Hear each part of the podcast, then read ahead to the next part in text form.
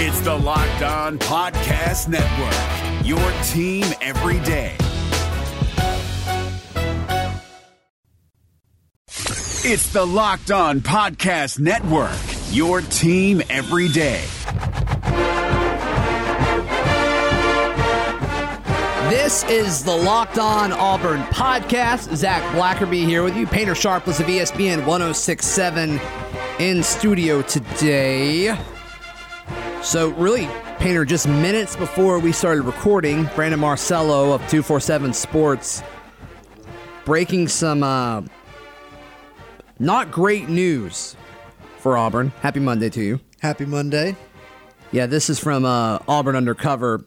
Auburn may be without its fastest receiver in the season opener against Oregon.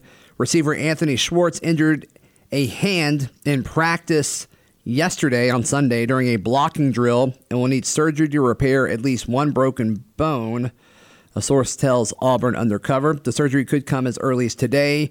Many people are assuming it is today because Schwartz tweeted out this morning, "Pray for me, big day today." So uh, that's kind of expected. And you and I were talking before. There's no there's no kind of time estimate in the original report, but I mean, it's got to be a few weeks, right? Generally, I mean, I think most breaks you want to give at least a month and a half, six weeks ish, depending on the severity of the break, where it is. And, you know, fingers, I'm not going to pretend to be a doctor, but like for what he's trying to do, kind of important. Hands are important. You know, and I think there's some positions where you can kind of club it up, wrap it up, and Right. tell them to go play. You, you can't do that as a wide receiver, And, obviously. and him as a ball carrier. Like he's not only going to catch passes, but obviously there's a clear role for him as a runner. So I, I think Mm-hmm. that it's it's frustrating, but I mean maybe he'll be back for that Oregon game in, in three to four weeks. But I'd kind of expect him to be out until you know the end of the first month, and, Yeah. and then he should be fine. I think the goal should be, and what Auburn fans should hope for until we hear another report. Texas A&M. Texas A&M's a goal. Uh, yeah, I I 100% agree with you. I think Auburn can take on Oregon without Anthony Schwartz. I don't know if they can against Texas A&M. So that uh, he he just adds so much to your offense, and not necessarily from stats, Even not when he doesn't have the imp- ball. Exactly. Just because the defense, you you have to acknowledge wherever he is that he could be running straight, and you can't just defend him with one guy in a lot of those cases. So obviously, uh, motion is a threat. I mean, no matter where he is on the field, you have to respect it. So Auburn's going to lose that. Uh, Eli Stove, I, I think, is going to be the guy that benefits from this in regards to playing time. Do you agree or disagree there? Yeah, because they seem to place and fill such a similar role, and the coaches really liked Eli Stove before that that ACL injury. So uh, I think he just gets more more touches in the absence of Schwartz. And there's, I think the silver lining here is that Stove is is an experienced player who's shown some talent, who is athletic. He's not as fast as Schwartz, but he's a threat similar to Schwartz. But you're right. I mean, to take away a guy that is arguably the fastest player in college football, it's frustrating for it's Auburn fans. for sure. So much of being a wide receiver is chemistry with whoever's throwing you the football. I think this is another silver lining here. I mean, the majority of Joey Gatewood and Bo Nix their practices, and obviously, I'm sure they've done you know unofficial practicing and just kind of saying, hey, you know, let's let's go throw some balls for a little bit. But Schwartz did not participate in spring.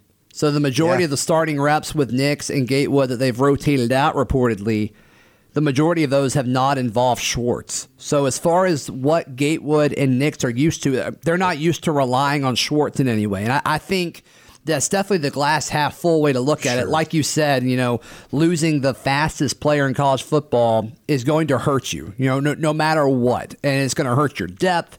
It's going to make, you know, guys shuffle around, kind of uh, play in different spots than what you were expected. Maybe the scheme's a little bit different. And you and I were talking earlier, Malzahn throwing a lot of the offense at the offense this year as far as scheme, as far as plays, as far as being prepared for for the season, which I think is good. But Schwartz is a guy that you want to have on this team, and they'll have him just just probably not early in the year. So, uh, is there anything else you want to add to, I to this topic? I think we couldn't agree more. Uh, you know, it's it's an obvious loss, one that shouldn't impact the team too much, and you hope that if the surgery is smooth as it should be, that by that fourth game of the year, if Auburn's 3 and 0 heading to College Station, Schwartz is ready to go, gives you another threat. Mm-hmm. All right, so a big weekend for Auburn Cruton, and we'll jump into fall practice in just a second. You hung out there Friday. You saw about 25 minutes of that. We'll get your take on that in just a moment. But let's touch on the two uh, big recruits that Auburn got. Let's start. Let's just go in chronological order. Marco Domio is uh, he's a 6'2", 190 pound corner. He is uh, from Blinn Community College. Auburn had another JUCO guy there that was pretty good. Uh, that is where Cam Newton came from. But yeah, he Marco Domio, the number two JUCO corner. I believe he's the number five JUCO. Yeah, the number five overall JUCO prospect. Uh, obviously, a, a, big win, and the article on AL.com notes that snagging a junior college defensive back makes sense for Auburn which has three seniors Javaris Davis, Daniel Thomas, and Jeremiah Dinson, expected to start in the defensive backfield. And then also Noah Igbinoghene. We both think he'll be in the NFL following this season. So they need some age in there, they need some experience. And this seems like the clear cut path. And I think both sides win from this. Domio is going to be able to come in and, and play right away assuming he is able to win the job, which I, I, think he'll be favored to win that going into that season. Um, and then obviously Auburn gets a guy that, that can come in and play right away. Yeah, and the main thing here I'm focusing on is that a few weeks to a few months ago, whether it was outsiders, competition, whether it was disgruntled Auburn fans, mm-hmm. there was a lot of conversation about the recruiting and, and the slow start. If my count's right, Auburn's up to 17 now. Yep. And, uh, you know, I think that coaches are starting to learn because of the transfer portal to leave a few spots open at the end of the year. Auburn may or may not do that. They probably want to highlight at least one more position, almost certainly at offensive line. But they're in a great spot because now they have a lot of guys they want. They're getting close to filling out their class before the season starts. And I think what you're going to see is Auburn now start to be more selective yeah. with the final bits and pieces and really focus on a set few players that they want at certain positions and I think you could see them leave a spot or two open at the end of the year in the event they need someone to come in right away. Yeah, and so the the seventeenth guy he committed uh, following uh, following Domio, Chris Thompson Jr., a four star defensive back from Duncanville, Texas. Really surprised a lot of people with this. Announced uh, via Twitter, he put posted a Twitter video um, on Sunday. But yeah, he's listed as number 18 safety in the class of 2020, number 33 overall player from Texas, which you take that any day of the week. Had offers from LSU, Miami, and Michigan. Uh, th- those are kind of the top ones. And Wesley McGriff was the lead guy on his recruitment. And like I said, really surprised a lot of people when he chose to, to play for Auburn. So I was reading an article on 247, and uh, Keith Niebuhr, who, who's one of the best in the biz as, as far as following Auburn's recruiting and just recruiting nationwide he still thinks that Auburn will take three more defensive backs, and he believes two of those will be corners and then one more safety. So I think that's interesting with the two that they picked up this weekend. Thompson Jr. is a safety, and Marco Domio, a JUCO safety. Well, I mean, I, th- I think you know you look at the defensive backs, and, and Auburn will will lose three, and then perhaps Noah Igbinoghene. Mm-hmm. And so this Makes is sense. this is a position of need, and, and I think your point about experience is a good one. I I mean, I, I can't find anything particularly unique to say except that Auburn is hitting what appears to be guys with upside, a mixture of young talent in high school. They've gone for the offensive line in the secondary position that will be of great need next year. Um, especially corner. I think safety, Auburn's actually in a pretty good spot with Sherwood and Smoke Monday. Mm-hmm. But for depth and you know, especially at the corner spot. Auburn's going to need guys both for the future and who can contribute right away. I think Auburn's coaching staff, at least from a perception standpoint, for a coach who was seemingly on the hot seat at the end of yet another season, was on the hot seat last year. Yeah. Going into this season. I don't know if recruiting could be going much better. Uh, I think this is a, a great looking class. You don't have really a big headliner like you did as far as you know, Pappoe, Nix, right? Even right. Pickens to, for a long time. Yeah, I, I think so. And you know, Gatewood before that was kind of generating a lot of excitement. But you have guys that you look at and you're like, okay, that's a starter. Okay, that's a starter. Okay, this guy's a starter in year two, year three, and so when, when you have 17 of those guys, I mean, it seems like 14 of those 17 you look at and you kind of see, okay, that's that's the path where he becomes relevant not only at Auburn but in the conference. So Uh, yeah, I think we're in agreement here. So, yeah, 17 commits, and and these two are the only defensive backs in this class right now that, that I can think of. So, as far as them taking three more, they've got to hit the ground running with those defensive backs because, like you said, I mean, Auburn is going to lose a lot of defensive back experience going into next season. I mean, next year, defensive back and offensive line, I mean, they will look completely different, completely different. And, and I think you know, you mentioned Monday and Sherwood. The writing's on the wall a little bit more as far as what defensive back, what the defensive backfield will look like, especially now with with you know getting a, a, a top JUCO guy in Domio. But that's something to look at. I think that's definitely a, a, position group that will be interesting to see a year from now. A lot of talk about turnover on the offensive line. There hasn't been as much turnover um, conversation about the defensive backfield, but I think uh, this was a huge weekend for Auburn, no doubt about it. All right, and that'll do it for the first segment of today's edition of the Locked On Auburn podcast. The next two will be joined by the perfect Monday guest, Josh Vitale of the Montgomery Advertiser. This is the Locked On Auburn podcast. It's Kubota Orange Day. Shop the year's best selection of Kubota tractors, zero turn mowers, and utility vehicles, including the number one selling compact tractor in the USA. And now through June 30, get 0% APR for 84 months or up to $3,300 off select compact tractors. See the details at KubotaOrangeDays.com. Your family, your land, and your livestock deserve equipment they can count on. So find your local dealer today. That's KubotaOrangeDays.com. Now, it's finally what people are tuning in for because Josh Vitale, the Montgomery Advertiser, joining us, the perfect Monday guest. How's it going? It's going great. We originally didn't think you were going to make it in because you were writing breaking news story on a breaking hand. Yeah, I didn't think I was making it in either. But then I wrote that story on Anthony Schwartz injuring his hand, and I'm like, oh, I'm I'm done in time. I should go talk to Zac and Painter about Auburn football. So, uh, other than the Schwartz thing, it you didn't hear our conversation, but I mean, it, it, it doesn't seem like there's much to add, right? You're thinking four to six months as well because you're also a doctor. Weeks. Yeah, not yeah. not months. I'm yeah. sorry. No, I, I, don't. I mean, I don't. I'm not gonna. I don't want to. If he if he does have broken hand, that's that seems like a timetable that makes sense. But um, I spoke to his mother this morning. She's supposed to get back to supposed to learn something this afternoon. So I guess we'll find out. We'll find out today probably what the prognosis is. How's Mrs. Schwartz? She's a very nice lady. Cool. Talked to her for a story last year on Anthony. Um, is she fast nice. too? Uh, I don't know. I would know. imagine she was at one point. Like at one point, she probably was. Yeah, those genetics don't come from nowhere, right? I if, would think so. If they raced, I would say Anthony wins. I'll, I'll go on a limb.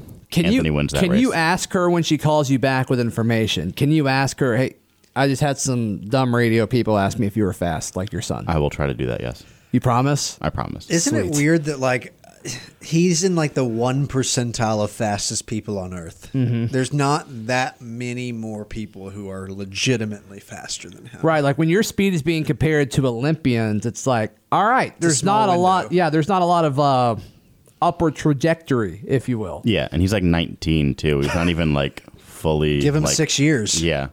Like Usain Bolt wasn't doing that stuff at 19. Would you rather be a really good, fast NFL wide receiver like Tyreek Hill, DeSean Jackson, T.Y. Hilton, or would you rather be an Olympic sprinter? Not like Usain Bolt, like not like the fastest, but just like you're there. You t- okay? So that was my that was going to be my little pivot. Yeah, there was if I was the best in the world, then I would stand to be. Let's say you're a top five fastest no, human on the I'm going to be an NFL wide receiver.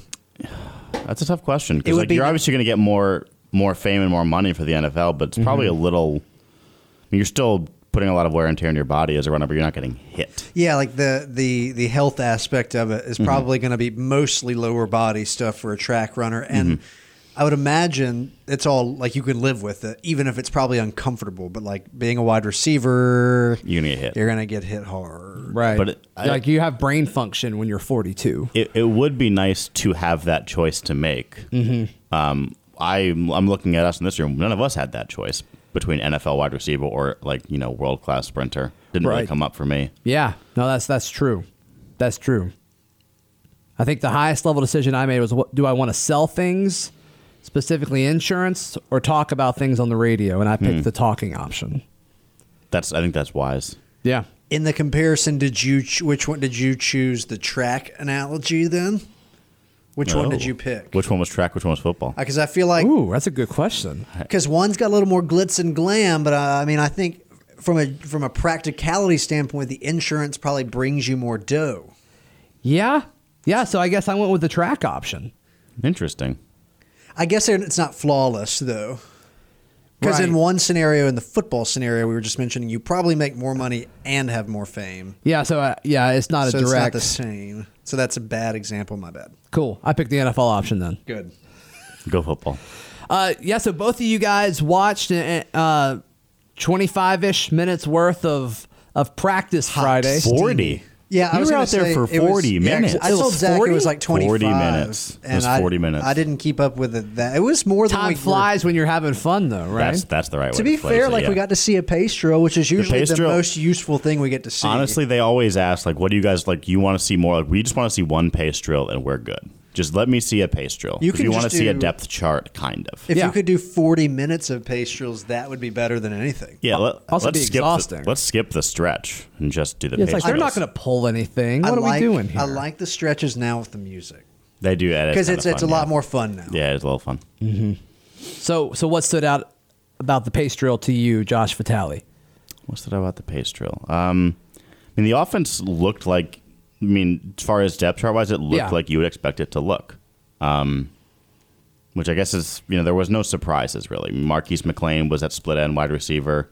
Um, one thing that was interesting, I think behind Mar- Marquis McClain was Matthew Hill at split end, and they talked a lot about him.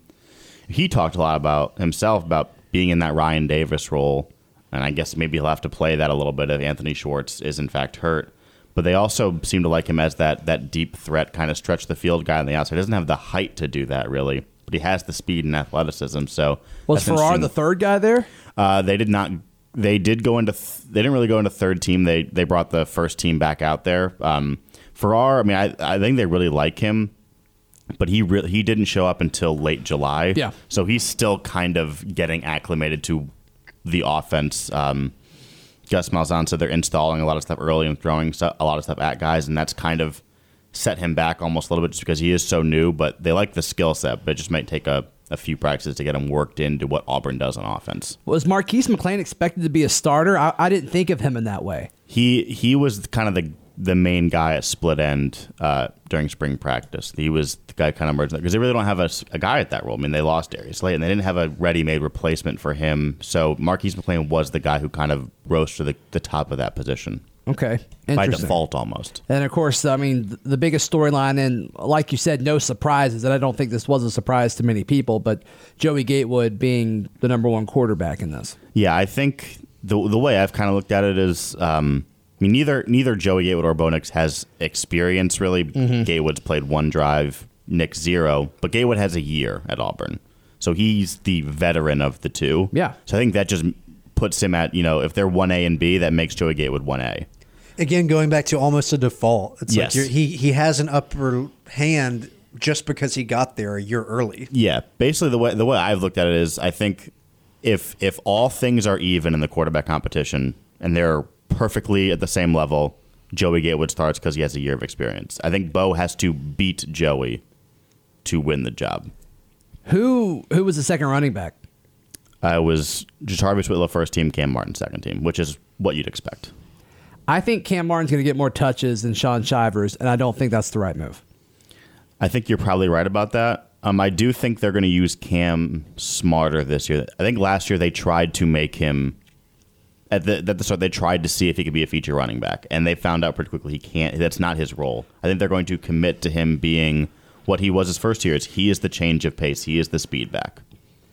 I just don't think he's reliable in the passing game. And I think when you think of change of pace back, you think about third down back, a guy you put in on third and 10. And I don't think that fits him. I don't think you'll see him on third downs much. I don't think that'll be his role. Um, I think what you're thinking about, like that, that makes sense to me. But I don't think Auburn uses change of pace that Okay, way. that, that's not what you mean when you say change of pace. Uh, like you have Whitlow out for a series and have a, a, a back comes in and is just a different kind of back Yeah. than Jarvius Whitlow. He's not your feature back. He's a guy who's going to get him and maybe get eight, nine, ten carries, but he's your he's just he's a different look at running back. I think if you're looking for a guy who is going to do more in the passing game and be more of a a gadget type running back, if you want to say, I think that would be Shivers. But Where does Shivers play into this offense now that Anthony Schwartz is out for a few weeks? We assume. I don't know. If, I don't know if Schwartz's injury changes what Shivers' role would be. I think Shivers' role was going to be Shivers' role regardless. Um, he's obviously incredibly explosive.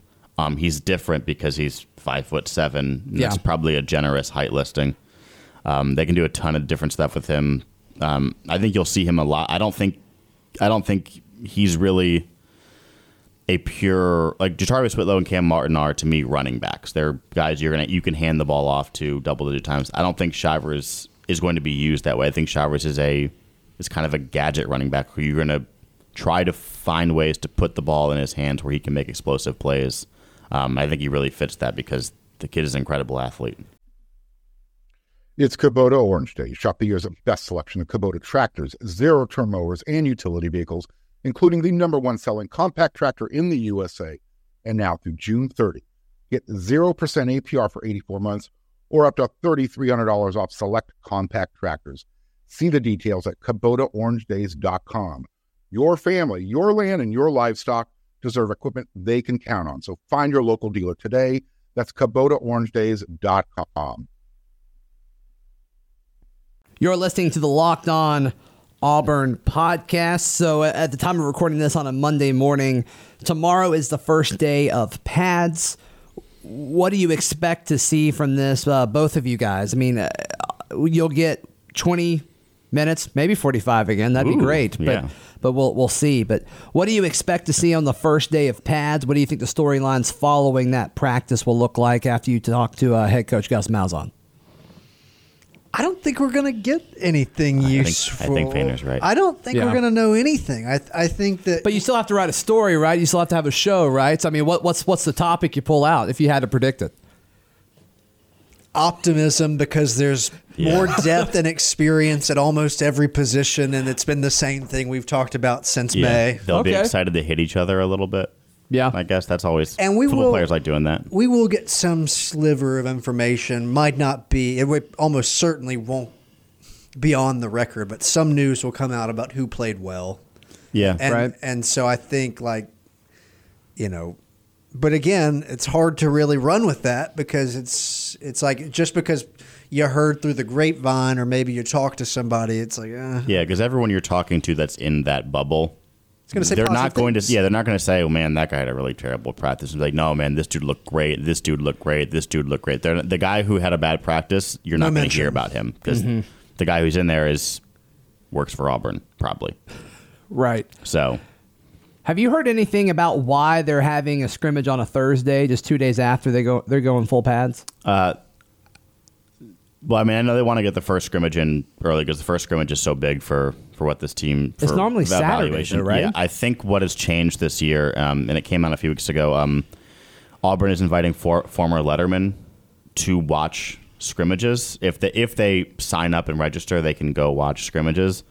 And my personal feeling, I don't know if this is what are true you or doing not. on a Thursday, Josh? My personal feeling is that because they're inviting players back to watch, I think Gus said, let's do these on Thursday and Wednesdays and not Saturdays because some of those lettermen you know, have jobs they have to go to. That's my personal thing. Don't know if that's true or not, but it kind of fits. Can't former players typically go to these though? That's not a certain certain thing. one certain Okay. ones yeah um they gus is very i mean we we've all talked about gus in the show a million times he's very kind of guarded doesn't want too many people to see what he's doing even though it's just a But we saw and not- this new energetic Gus at SEC Media Days. he wants to show people his heart and by people he means just his players in a room the doors closed and no one else outside can come in Yeah, at the top of the show, we were talking about recruiting, and you know, Malzahn, even with with his job on the line, he's putting together a stellar really class. class yeah And it's just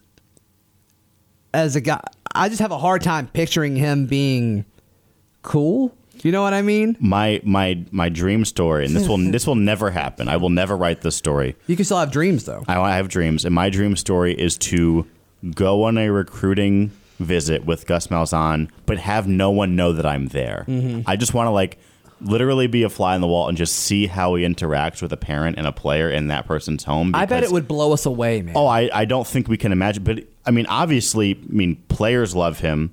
Parents love him enough to send their kids here.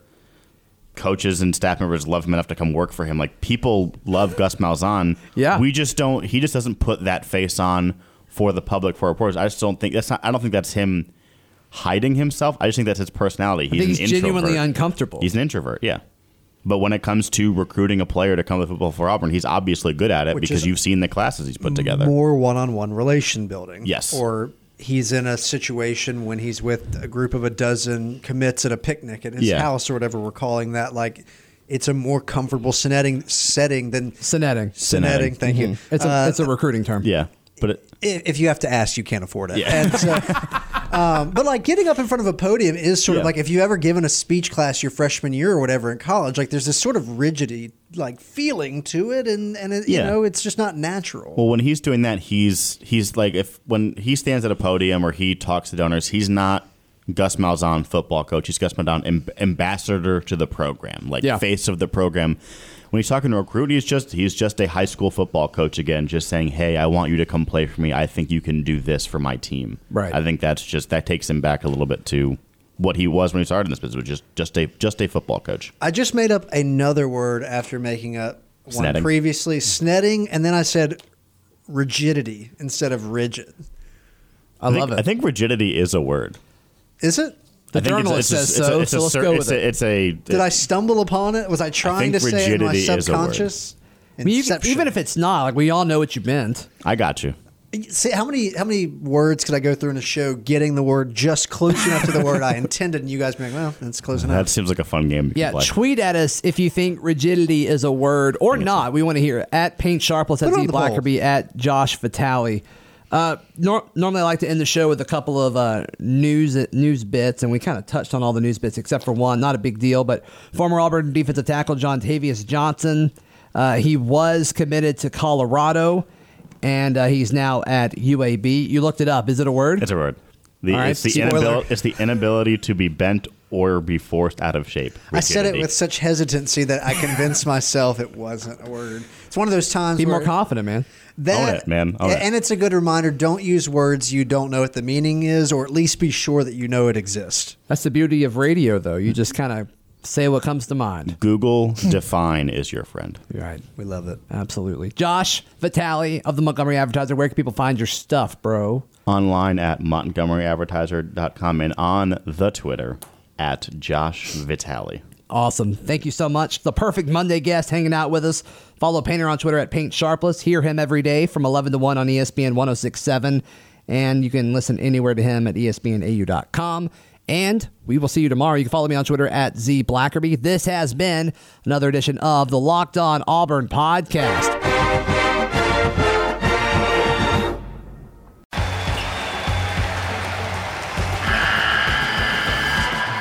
NCAA tournament is almost here, and listening to Locked On College Basketball will give you the edge you need to dominate your bracket. So don't wait.